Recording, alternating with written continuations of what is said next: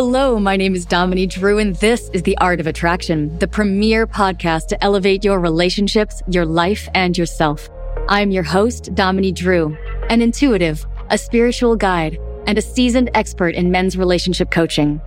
I've used the methods in this podcast to completely transform my own life and relationships, and now high performers in every industry hire me to help them do the same.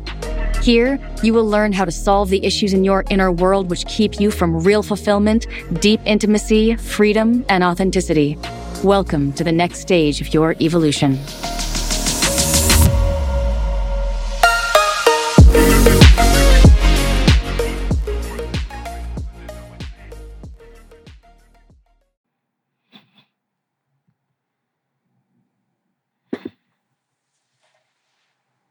Hello, hello, hello, everyone out there, and welcome back to the Art of Attraction. This is your host, Dominey Drew. Thrilled you could join us. We have a fantastic show for you today.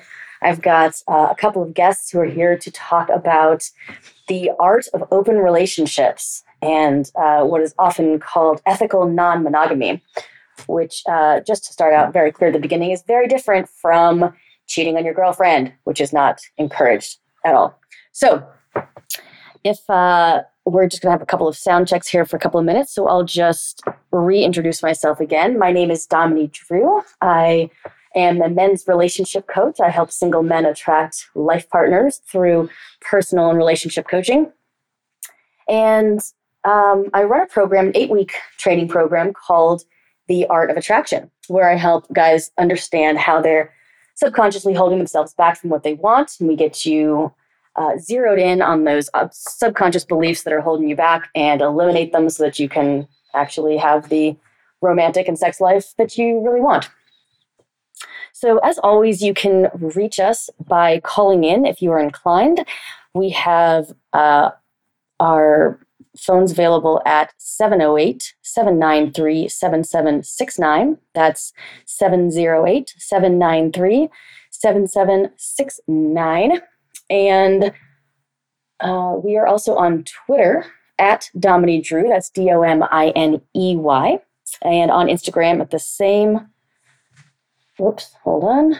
Seem to be having a little bit of trouble here. Give me just a pause and we'll be right with you.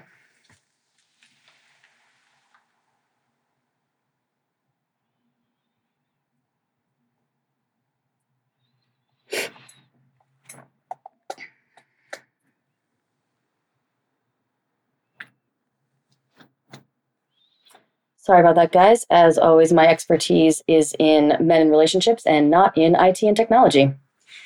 Sometimes we have that as a result. So if you'll just give us a couple minutes here to work out some technical difficulties. Settings. Click on settings.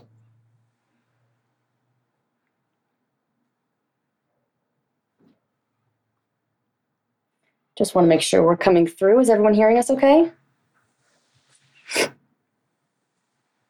We're going to get some feedback here.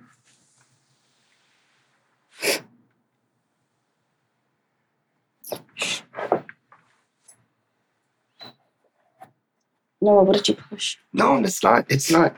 It's it's this. It's not the mixture. No, no, don't change that. That's all set. None of that should change. Well, that's correct. So, Yeah. but if it works in if it works in Audacity, it'll it should work here, right? It's the same.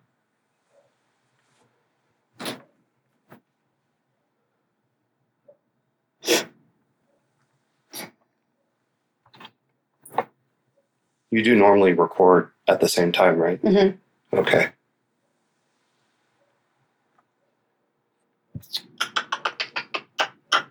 So five, six, five, six should be up.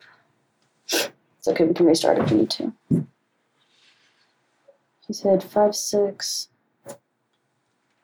Alt three, four should always be at zero. Oh, that should be at zero.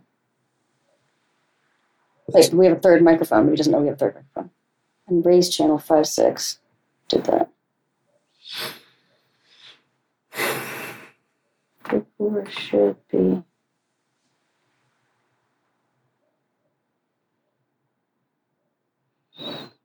Disconnect and check your audio input setting, he says. Do you know where that is? Yeah. Okay. So what is it using? Built in microphone. Okay, so we need to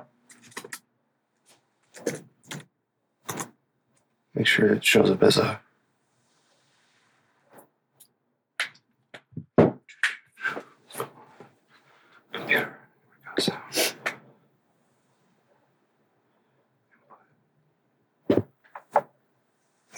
Does this work? Oh wow, so we have no.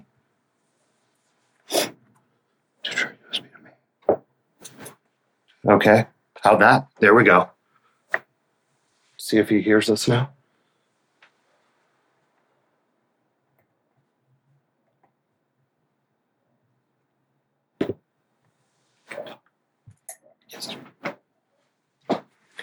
Hey there, we're just working out some technical issues. Sorry about that, guys. We'll get ourselves straightened out and right back with you shortly.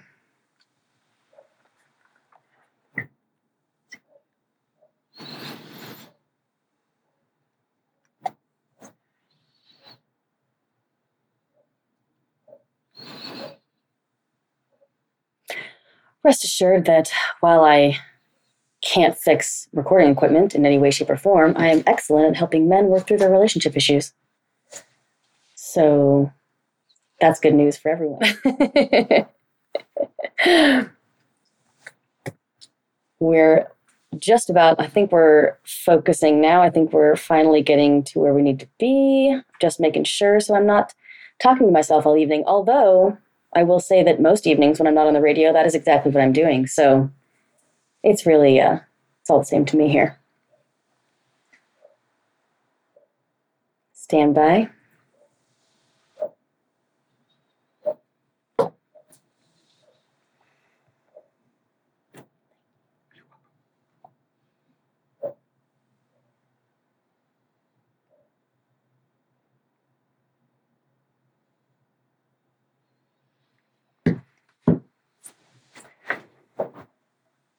All right, everyone. Welcome to the Art of Attraction with Dominey Drew. This is your host.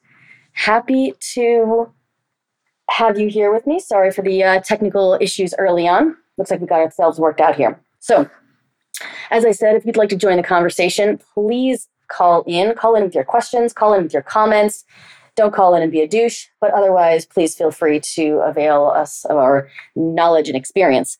You can find me on Facebook at Dominey Drew Coaching. That's D O M I N E Y D R E W Coaching.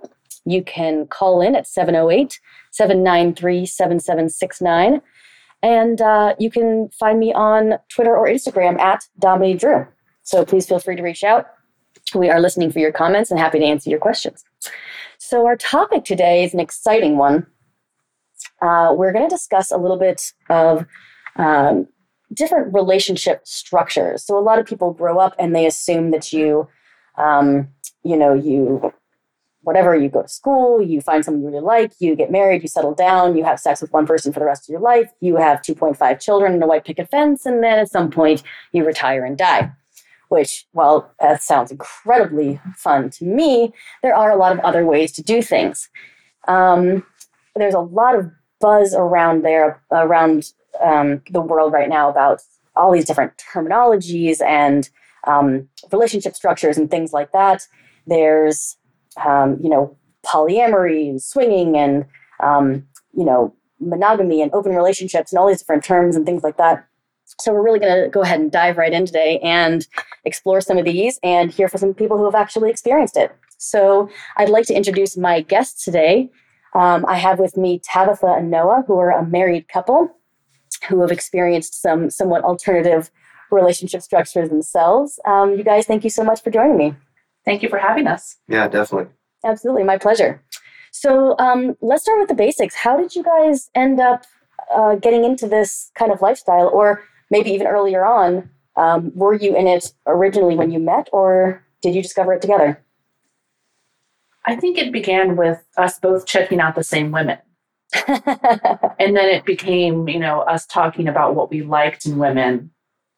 And I'd never really been able to explore that as an adult. And it just grew from there. And we just started having more open communication about things. And it was actually Noah who knew um, more about the lifestyle than I did. And when you say the lifestyle, what exactly is it that you mean? Well, I, that can be different for lots of couples. Um, for me, I, I kind of use that as the umbrella of um, we sleep with other people together. Woo! The audience just got really excited. What's your perspective, Noah? all of that is accurate definitely. Um, we have always been open with each other sexually which was helpful. Um, we were very clear in what we liked and we liked to experiment which helped. And um, as tabitha said we would check out other women together which is fun. And even when I noticed that Tabitha found other men attractive, I could recognize that and it wasn't problematic. Um, that was a bit eye opening in our relationship when that first happened. I that was shocking for me to realize not only could he tell, but he was happy to talk about it and it wasn't weird for him. And I think that's a very rare thing. Most people, you know, their insecurities kind of come out when they see their partner checking someone else out. And so it was nice. I, yeah, it was a nice surprise. So, what was it that really um, started you guys in, you know, as you say, the lifestyle? Um, you said you were checking out women, and then what was kind of the next step?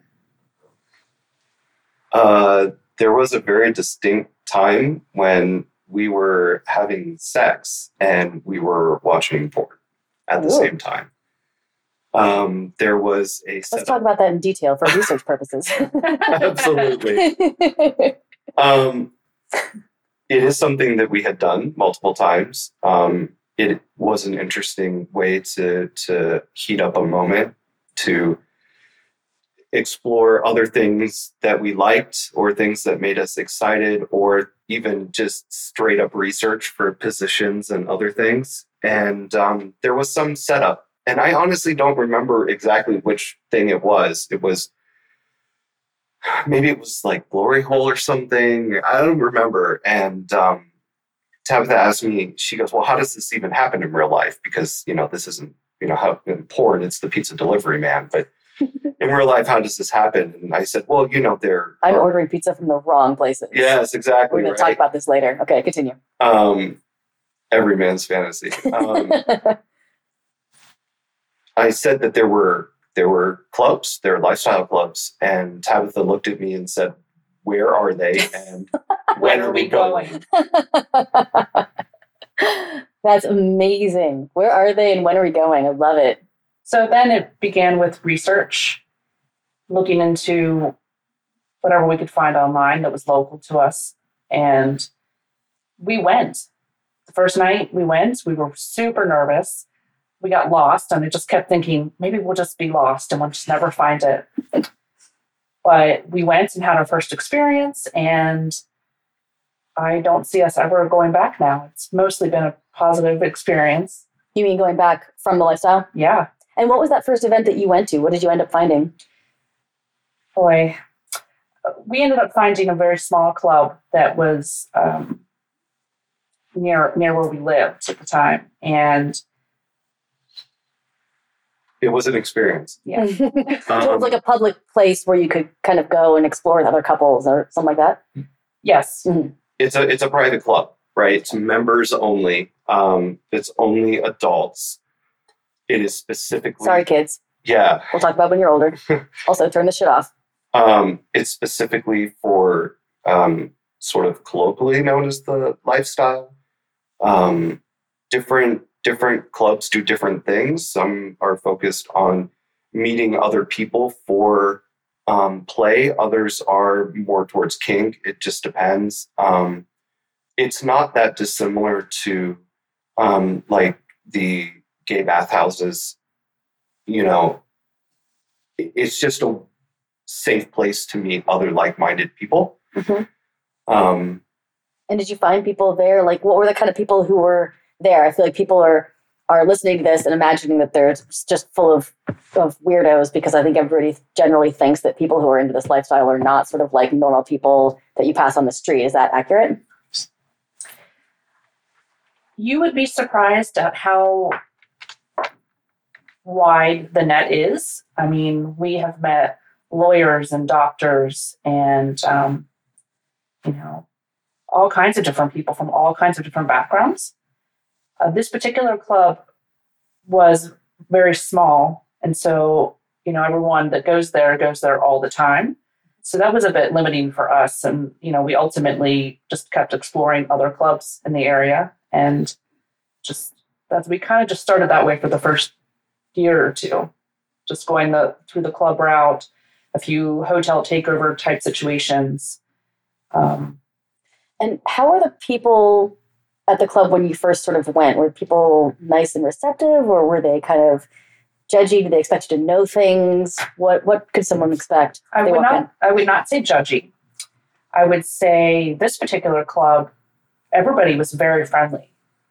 And what I find most in this lifestyle that I love, that I respond to the best is is that openness, is that acceptance. Um, you know, there is the the rare, you know, idiot who says the wrong thing or whatever, but for the most part, it's pretty self policing. You know, if you're an asshole, people aren't going to invite you back. Nice.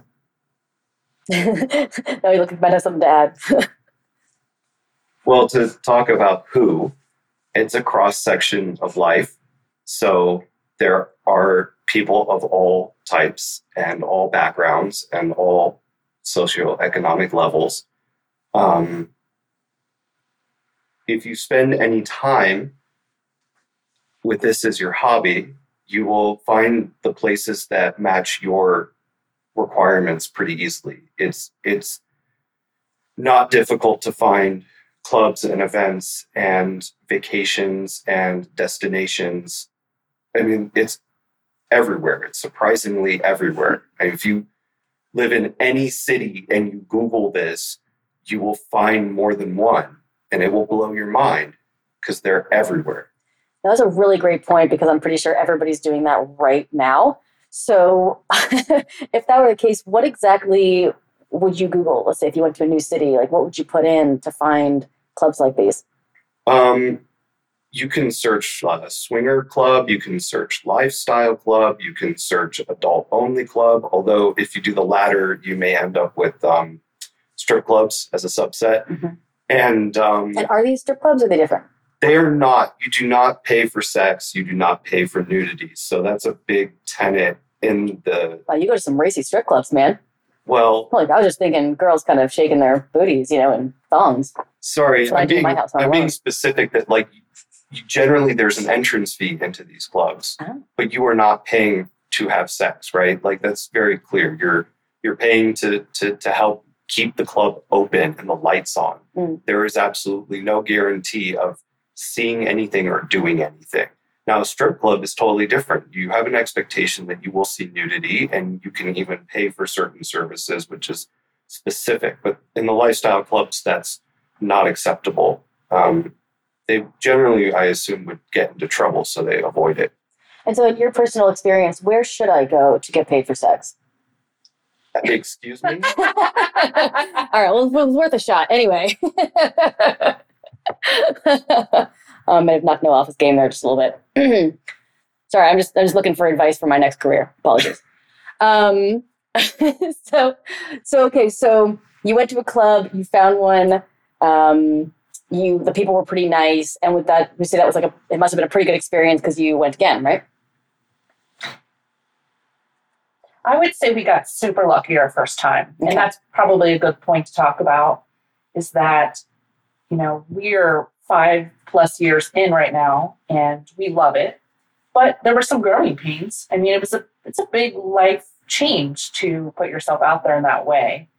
And so it just so happened that, you know, we met a couple there. It was their first time as well. And so it couldn't have been more perfect. But I don't think that's totally realistic of what everyone's first time would be like.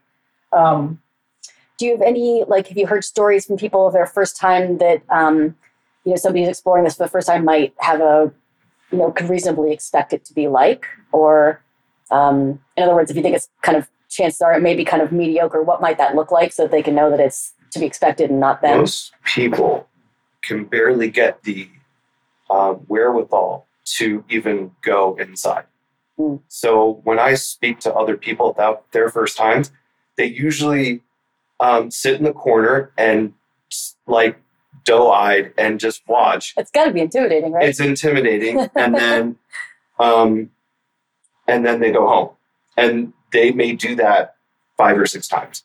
And I would say normally, people, Yeah, and you know, and from my perspective, I think that's that's okay. That's awesome. You're going to go home and you're going to talk about it with your your partner, and you know, maybe you eventually, you know, it changes for you, or maybe that's just what you're into, and that's fine as well. to that point, unless something catastrophic happens, like there's someone there who shouldn't be, or someone misbehaves in a way that ruins other people's nights, the only way to not have a good time is if you choose to not have a good time. Can you say a little bit more about that? Well, I mean, if, if you frame it as in the worst that happens is we go and we sit there and we see people, and sometimes they'll be nude, and sometimes they'll be dancing, and you'll see different people in different configurations. You know, you might see two women, and that might be new for you. So, um, just watching, there's just so much to see, and if if you let it, you can let it be um, sexually positive for you and and your and your um, partner. So at the worst case scenario, you go home and you're really excited, and and you can capitalize on that. That is a euphemism. Capitalizing. That's what the kids are calling it these days. awesome. Okay. So um, let's talk a little bit about um, how to behave once you're in there. Is there a particular etiquette? Is this like a like a nightclub, like a dance club type of environment, or is this type of thing where you can kind of make a mistake and fuck up a little bit and potentially either, in other words, if people are going on going in totally uh, new or totally blind, is there anything that they should know before they go? Yeah, I mean, I'll let Noah talk specifically about um, scenes and what to do and what not to do for that kind of thing. But I will say, first of all, they vary, they can vary greatly. Some are more centered around a dance floor, for example. Um, You mean the clubs can vary greatly? yes, Uh-huh. yes, and you know, there's always a a separation. So if you just want to go and watch people and, and that kind of thing, that's fine. If you're more comfortable with going into the playrooms and watching people be intimate, um, then that's also an option. Most clubs, if they're run correctly, should give you a tour when you get there. And they'll take you through the property and tell you the things to do, things not to do, you know, where to find the towels, you know, all, all of that kind of stuff. Hmm, that's awesome. It's like a high end spa. Sometimes, yes, actually, yes. Yeah, I will put in a giant plug for Oasis Aqua Lounge in Toronto, Canada. This place is literally a spa. It has a heated pool and a hot tub and a sauna, and um, it's three floors. There's multiple dance places. There's lots of playrooms, and this place is amazing. Yeah, this is the sound of me canceling my Christmas plans, uh, telling my family to go to hell, and going to Toronto instead. Please continue. I'm just typing. Um, so I would add to what Tabitha said and say that an Oasis is a great example. The first thing they do is give you a rundown of the rules, and the the general rule is you you must ask first, and you can only ask once, right? So it's super important. Let's just say that one again. you must ask, and you can only ask once. The ask once part is very important and makes the atmosphere of the place very nice because you never get harped on, right? So if someone comes and says, May I sit here? and you say, I'd rather you didn't, they should not even talk to you until you know there's some kind of difference in space or position that makes it obvious that whatever you were doing is over and they shouldn't and especially if they ask to touch and you say no they pretty much should leave you alone and it's surprising how well it's self-policed. Um, other things about the clubs is that the the line between hedonism and kink gets blurred a bit. So a lot of them have um, kink spaces or kink apparatus, and um, I, I, find in the kink world that uh, there's a, a, subset of rules that are even more specific that one should know. Um, so we haven't really gone into that on this show, and that's actually one of the topics that should be coming up in the next week or two. Um, for everybody out there who's unfamiliar, um, when Noah is saying kink, um, it's less sort of about the sexual element, although that can certainly be a piece, and it's more about creating a power dynamic where one person is dominant and one person is submissive. So when you sort of hear jokes like, oh, that's super kinky, um, or you've seen Fifty Shades of Grey, or things like that, um, although that is a, a, not great example of what that world is like, um, it's, you know, that is, the kink is more about um, um, creating some form, and it can take very many forms. So we'll go into this in a lot of detail another time. Uh, some form of power dynamic, as opposed to having sex as equals. There's a, um, a top and a bottom, a dominant and submissive, so to speak. Um, so there is a little bit, um, as I, think Noah's sort of expressing here, of, of overlap between these two worlds, but um, but not as much as as you might think. So we're talking about the sort of swinging open relationship world, and we'll we'll talk a little bit about definitions in just a minute as well um, and all this terminology. Um, but that's just to clarify what he's saying when he says kink. So sorry, no, continue. Oh no, that's fine. I mean, basically, in in kink, the idea is that you should not interrupt, and and so. And this is the scene that I was referring to when I said that you would explain. Just to be clear. Um, yeah. So when you said scene, what exactly did you mean by that in the swinging world? Well, I know. I mean, in the kink world, she means scene in the kink world where um, we were in a space and we were doing something and someone interrupted mm. and they were asked to tone it down to not interrupt and uh, this person flipped out and, and, and got kicked out of the club oh my yeah because he he was new obviously and got really excited by seeing something mm-hmm. and um, exclaimed loudly how great it was and and just to you know add a I think this is kind of funny in retrospect. I am tied to a wall facing away, facing the wall. So I can hear this this commotion happening. It's interrupted the scene as we call it. And I can hear it happening, but I can't see anything. And so I'm completely vulnerable in that moment. And Noah, who, you know, is basically in charge of what's going on, is trying to explain to this this person. This is not what you do. So I think, you know, if you're unsure, sit back and watch and see what other people are doing. Um, yeah. Yeah, that's, a, that's a good takeaway. So really, if you're if you're going in, you're unsure, default to giving people space or hanging back so that you don't kind of interrupt what's going on. Yes, and if you're going to ask something, ask in the lowest level of voice you possibly can right? If it's quiet in a room, don't scream. Um, if if you're on a dance floor, of course, you have to talk over music. That's fine, but and I I would treat it as you would any sort of um, small theater setting in a way. I mean, you're not going to go to a show, a theater production of any kind, hopefully, Some and yeah, and carry on a loud conversation or you know cause a disturbance. So think of it as a, a theater performance, and you will be just fine yeah, just don't be that person. nice, nice. I feel like that's a, that's a great example. That sounds really clear. So when people walk in, like, are I'm sort of trying to clarify this um, this image for people who've never been and might be thinking about going. Do you just open the door and there's just like like a huge orgy happening in front of the door? Like, what is like what what do people expect? What does it look like once you're in there typically? Um, my experience has been you know, the clubs are usually, you know, very generic looking. You would have no idea that it's there unless you're looking for it. You walk in to a pretty secure small room where they check you in, um, make sure that you remember all of those things.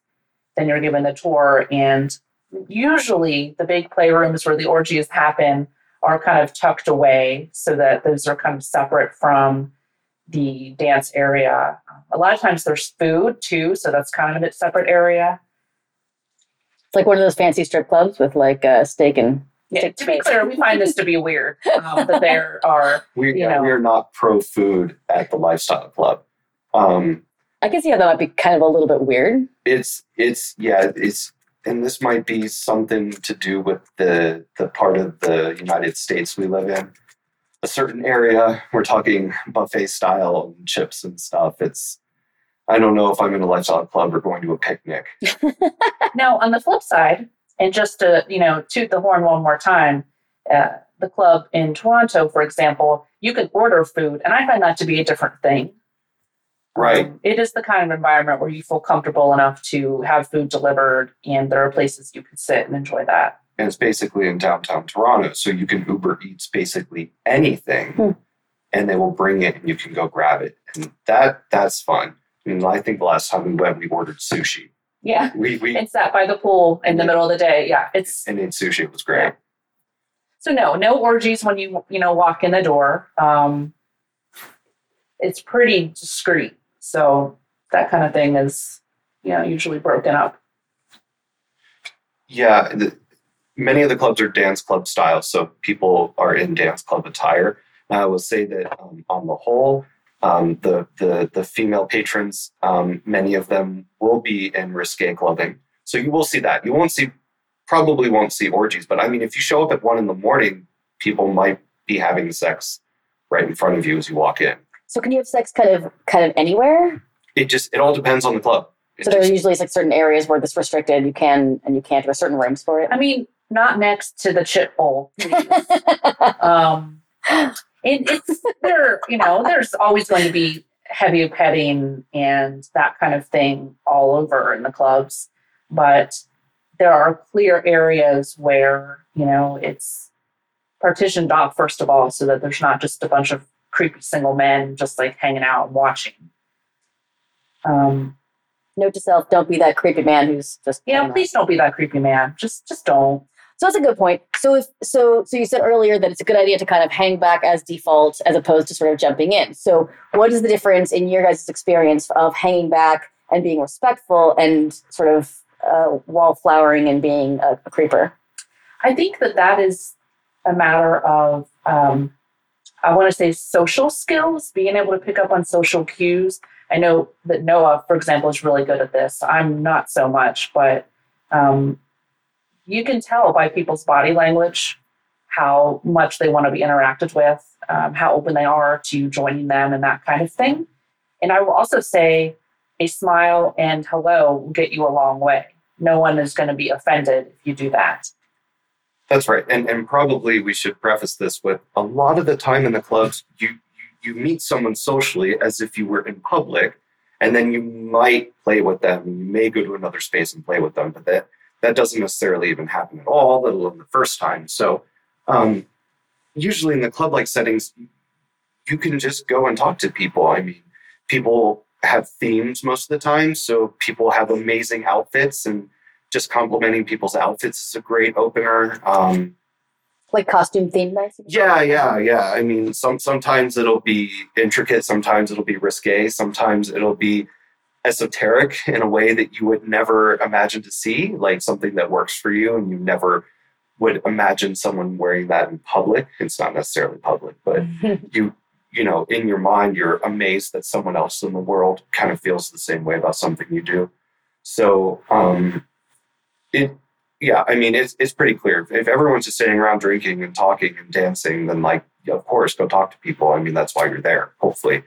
Um so it's So that's good to know. So then rather than people sort of expecting they're going to open the door onto like an ancient Roman orgy, um, it's actually more just like a regular club, but everybody is there sort of, it's sort of indicated that you have interest in potentially hooking up. Yes, and of course there are, are more boobs than a regular club. There are boobs. There are boobs. yep. Scandal. what can i say i love my life so all right so let's bring it back to you guys so you um you said you started that you were you were already married when you started it is that right Yes.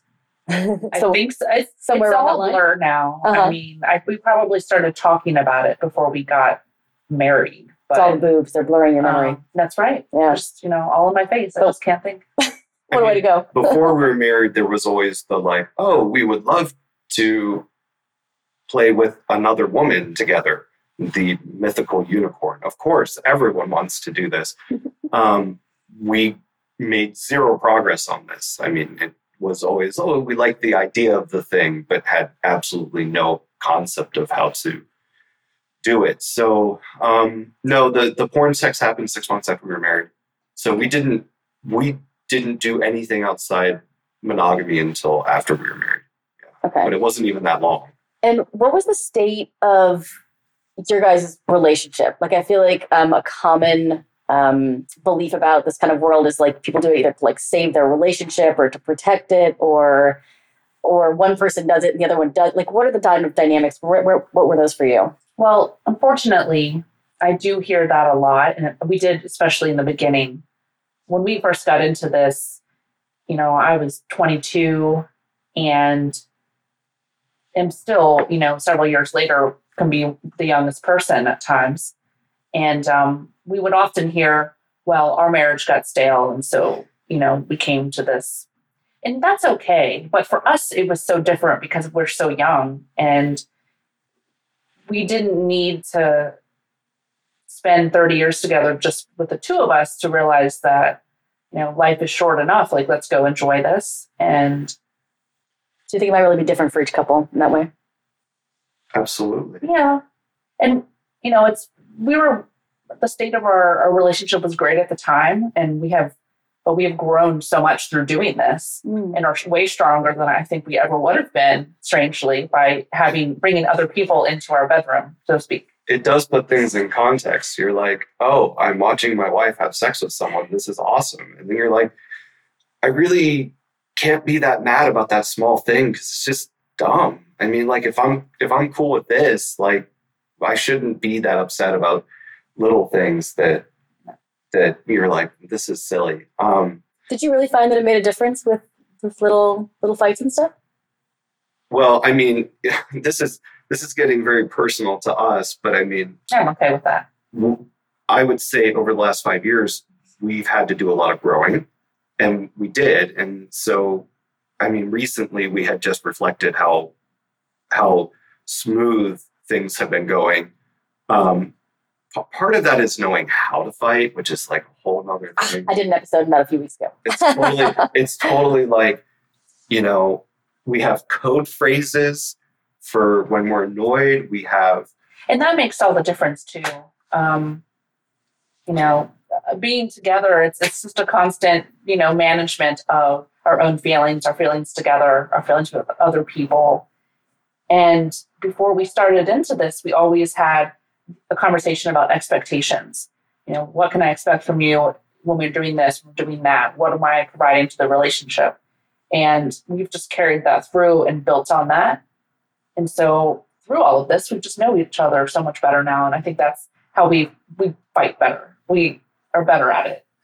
Well, yeah, and yeah, we we could We're going off here. Yeah, we could pivot and talk about that all night. But um, when we talk about a relationship, Tabitha being bisexual and never experiencing it is super important. The idea that she got married at 22 and she was supposed to spend the rest of her life with me and never get to experience something that is core to her being was is basically insane. The concept of it is insane. Like, why should my wife be miserable over something that everyone can enjoy? So that was a big driver, I think. Um, we also benefit from generationally being from a place where we can just be sex positive. Like, sex was super important to our relationship on the first date. So, um, to be to be sex positive, to like sex, to not feel like there's going to be religious repercussions for enjoying each other and doing the things we do. It, it honestly, it's a natural progression for us because, um, I mean, personally, I just find monogamy boring, um, and I I adore my wife, and I think she's the sexiest person I know.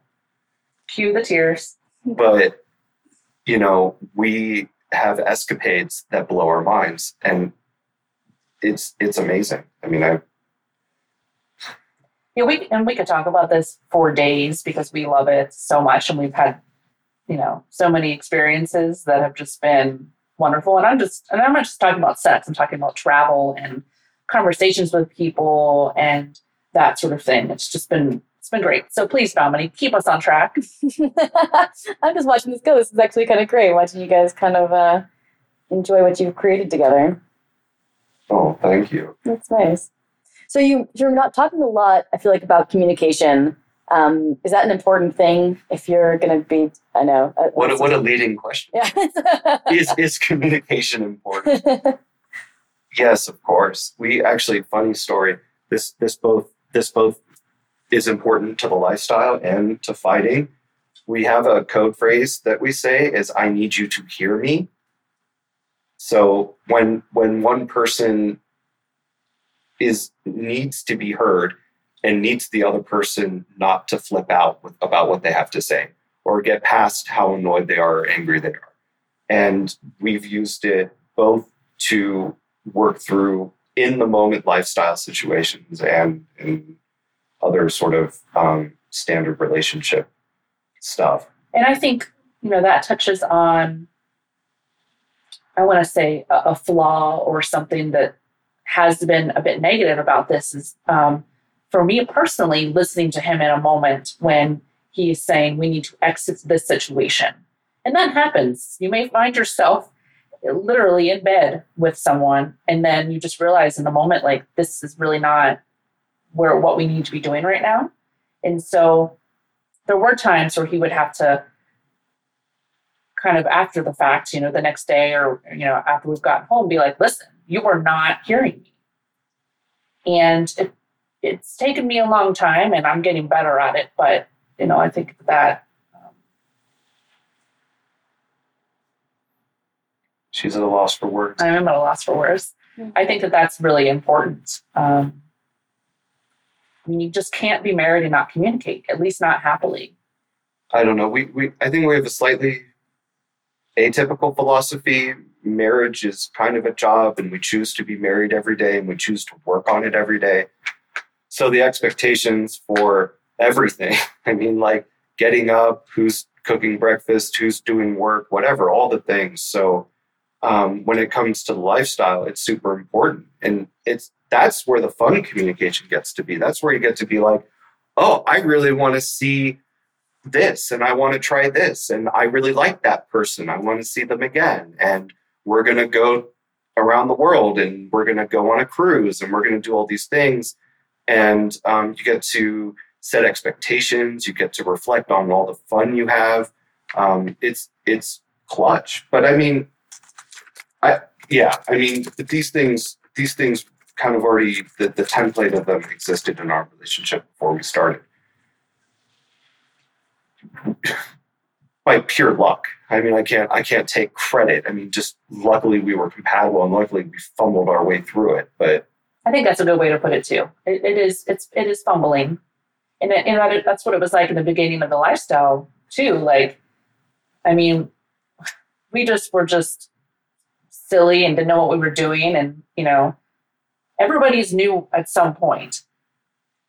So we've all been there. I still get nervous. It's been five years, and I still get nervous every time we go into a new situation.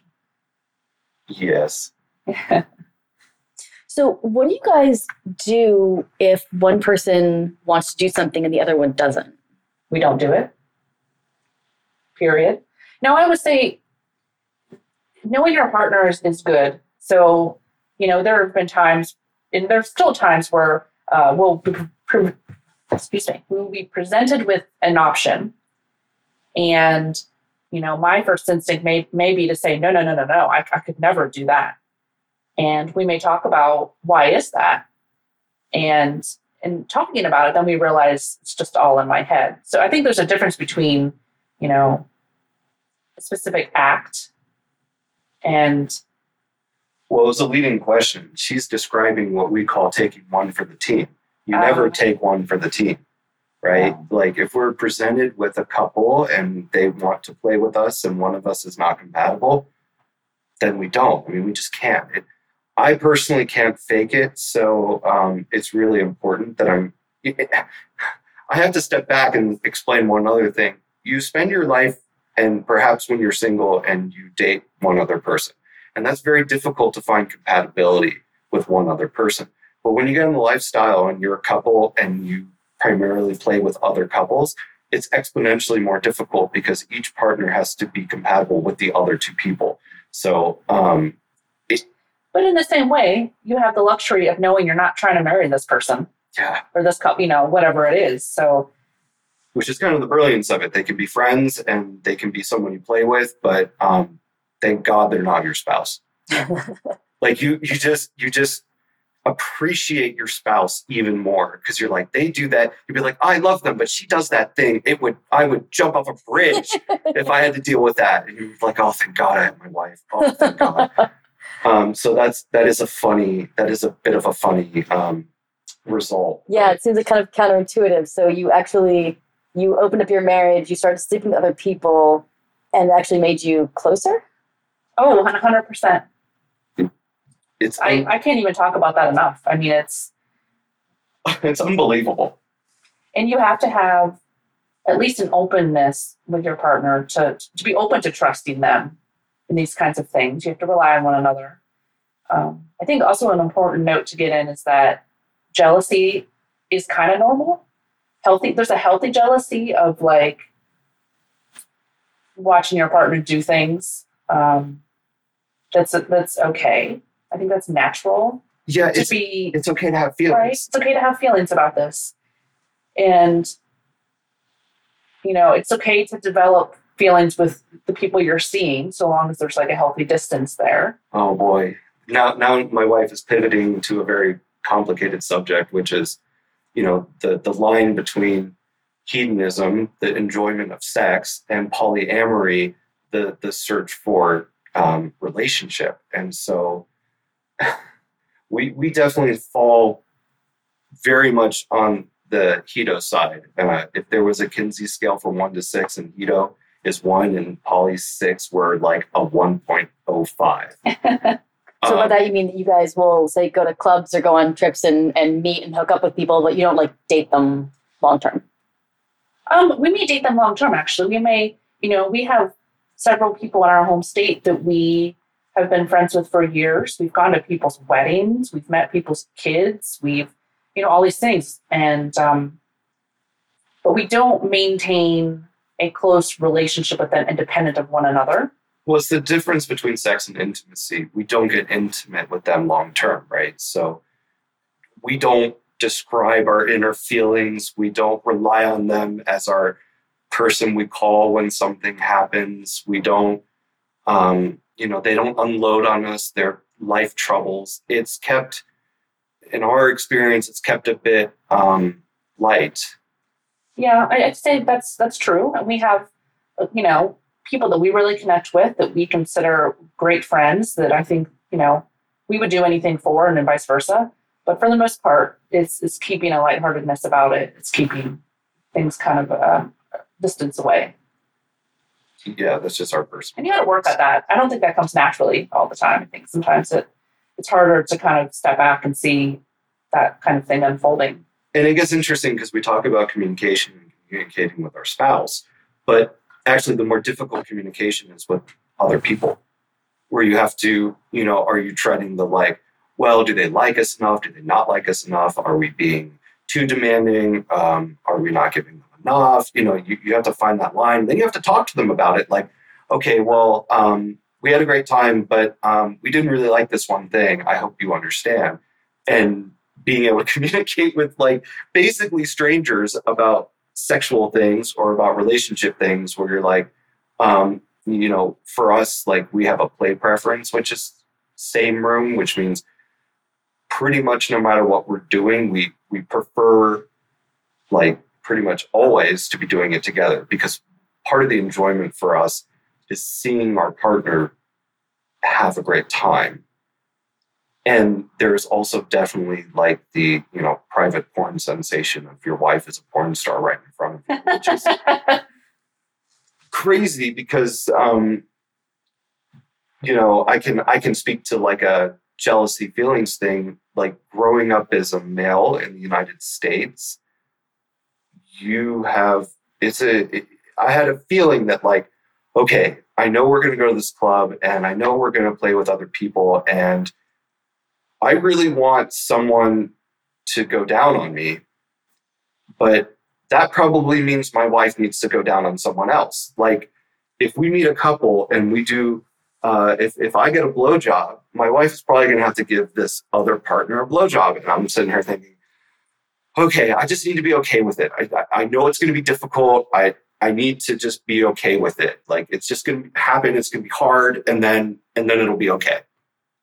And then we, we lucked out on our first trip, our first our first at bat, and we met a great couple, and we went that far. We we you know blowjobs and dual blowjobs and all this stuff, and um, I'm watching my wife give someone a blowjob, and in my head I'm going, "Wow! Not only is this not difficult, but it's so hot. oh my god!" I am so turned on by this. What is what is going on? And then on the drive home, we're both like freaking out. We're like, we've been lied to our whole lives. We've been lied to. This is amazing. There's nothing wrong with this. And uh, you know, but then then then the feelings will creep up in really odd ways, like in ways you would never imagine. So So that's really powerful what you just said. So you you really felt like everything you'd been led to believe about that type of experience was just not true for you. Well, I mean, there's so many things. There's like the, this concept of ownership of your partner if you're male and your partner's female. There's this idea of protectiveness. There's this idea of manliness and all these things. And I honestly, I I I think about it. I'm like, oh, I am the manliest man because I get to do all of these things. And like I don't want to sound too boastful, but it's like, oh, I get to sleep with all these amazing women with my wife. Like, I think you should be boastful because we work hard at it. It's not easy. It is a time consuming hobby, it's true. I mean, yeah, and all of the feelings and the things that are, are brought up by it, you know, it's I'm I'm just I'm saying, you know, you should be you should feel that way about it. It's good. I think it means we're doing something right. Yes, yes. but it is it is at odds from the sort of prototypical uh, concept of the of the um, appropriate male. Um, I'm apparently I'm not saying this loud enough. no, I just you put the microphone closer to your mouth. So I mean, Especially right. when I talk about blowjobs. Just- yeah, yeah. Well, I, I mean, I started talking about blowjobs. The microphone got a little further, further away. so, all right. So we're we're coming up on. Uh, we've just got a few minutes left. Although I feel like we could talk about this for another hour and not even blink. Um, can you guys share with us one of the best experiences that you've had with this? how graphic. I would say go crazy.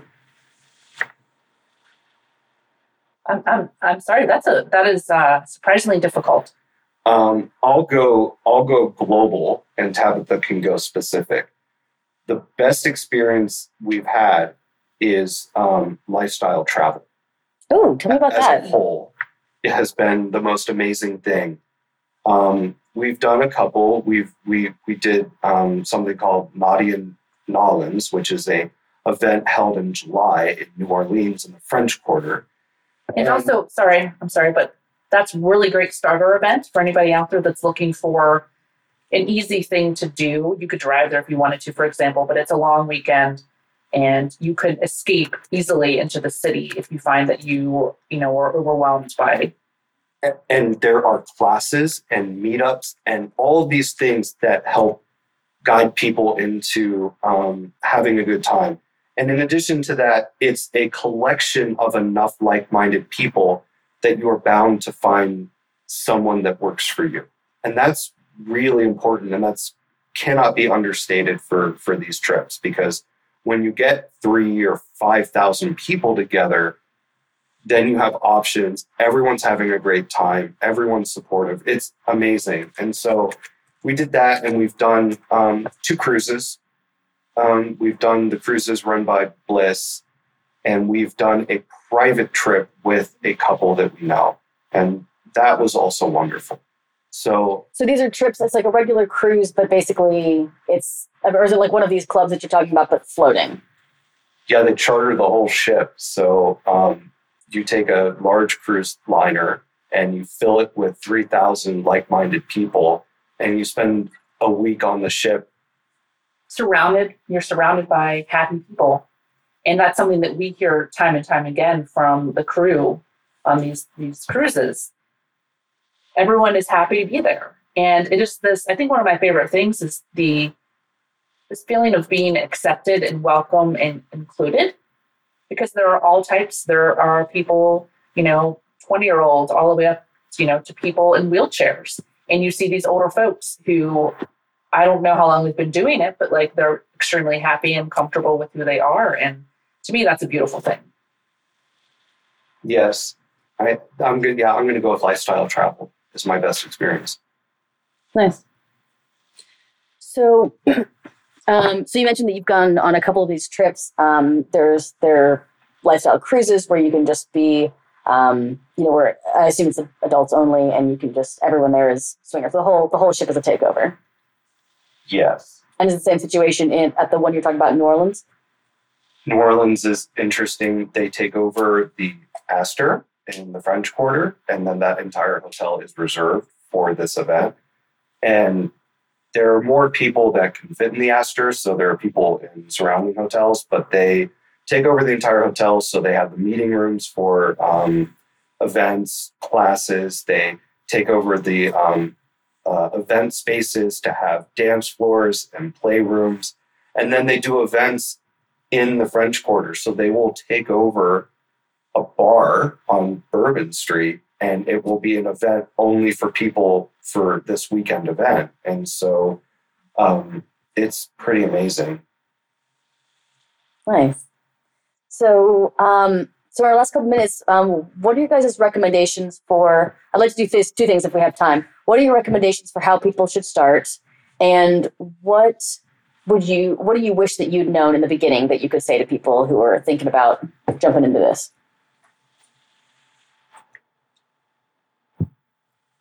What was the first question? Um, what, uh, how would you recommend people start? Uh, Google. Yeah, Google and read. Google. there turns out to be lots of blogs and radio shows and all sorts of things to get you started. Um, I mean, you could even walk that back a little further and uh, communicate with your partner. Start there, but assuming assuming that you have a you have a couple or whatever, and everyone's interested, um, do a bunch of reading. Um, you can go to a local club.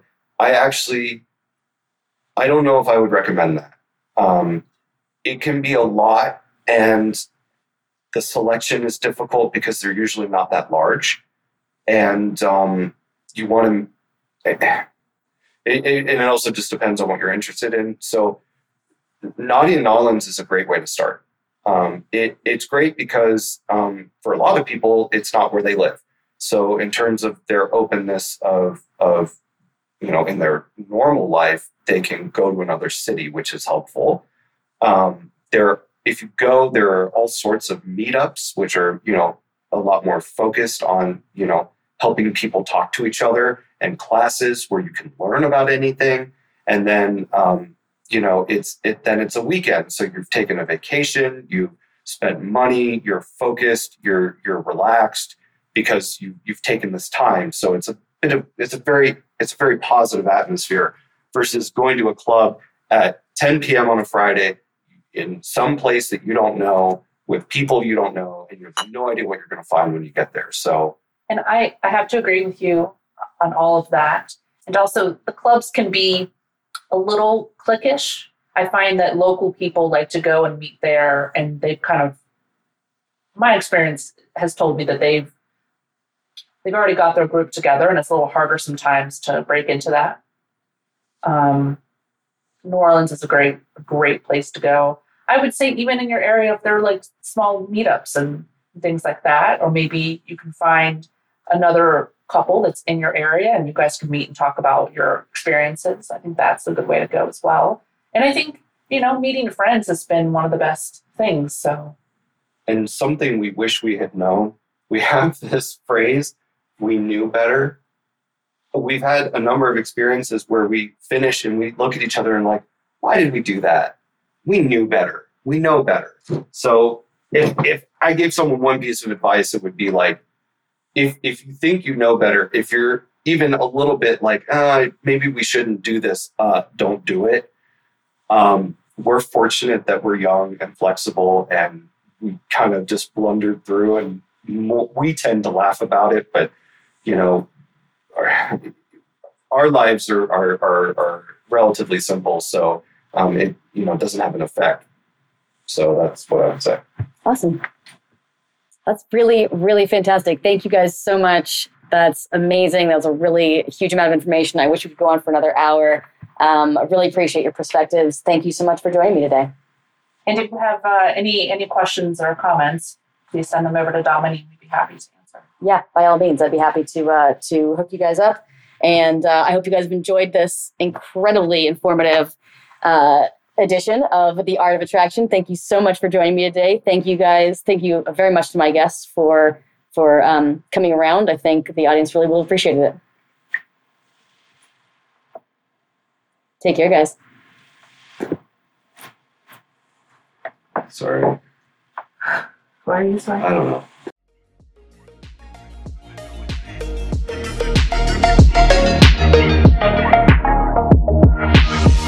Thank you for joining me for this episode of The Art of Attraction. This is Dominey Drew signing off and reminding you that if you love this podcast, please hit that subscribe button, rate us five stars, and most importantly, share this episode with someone you know needs to hear it.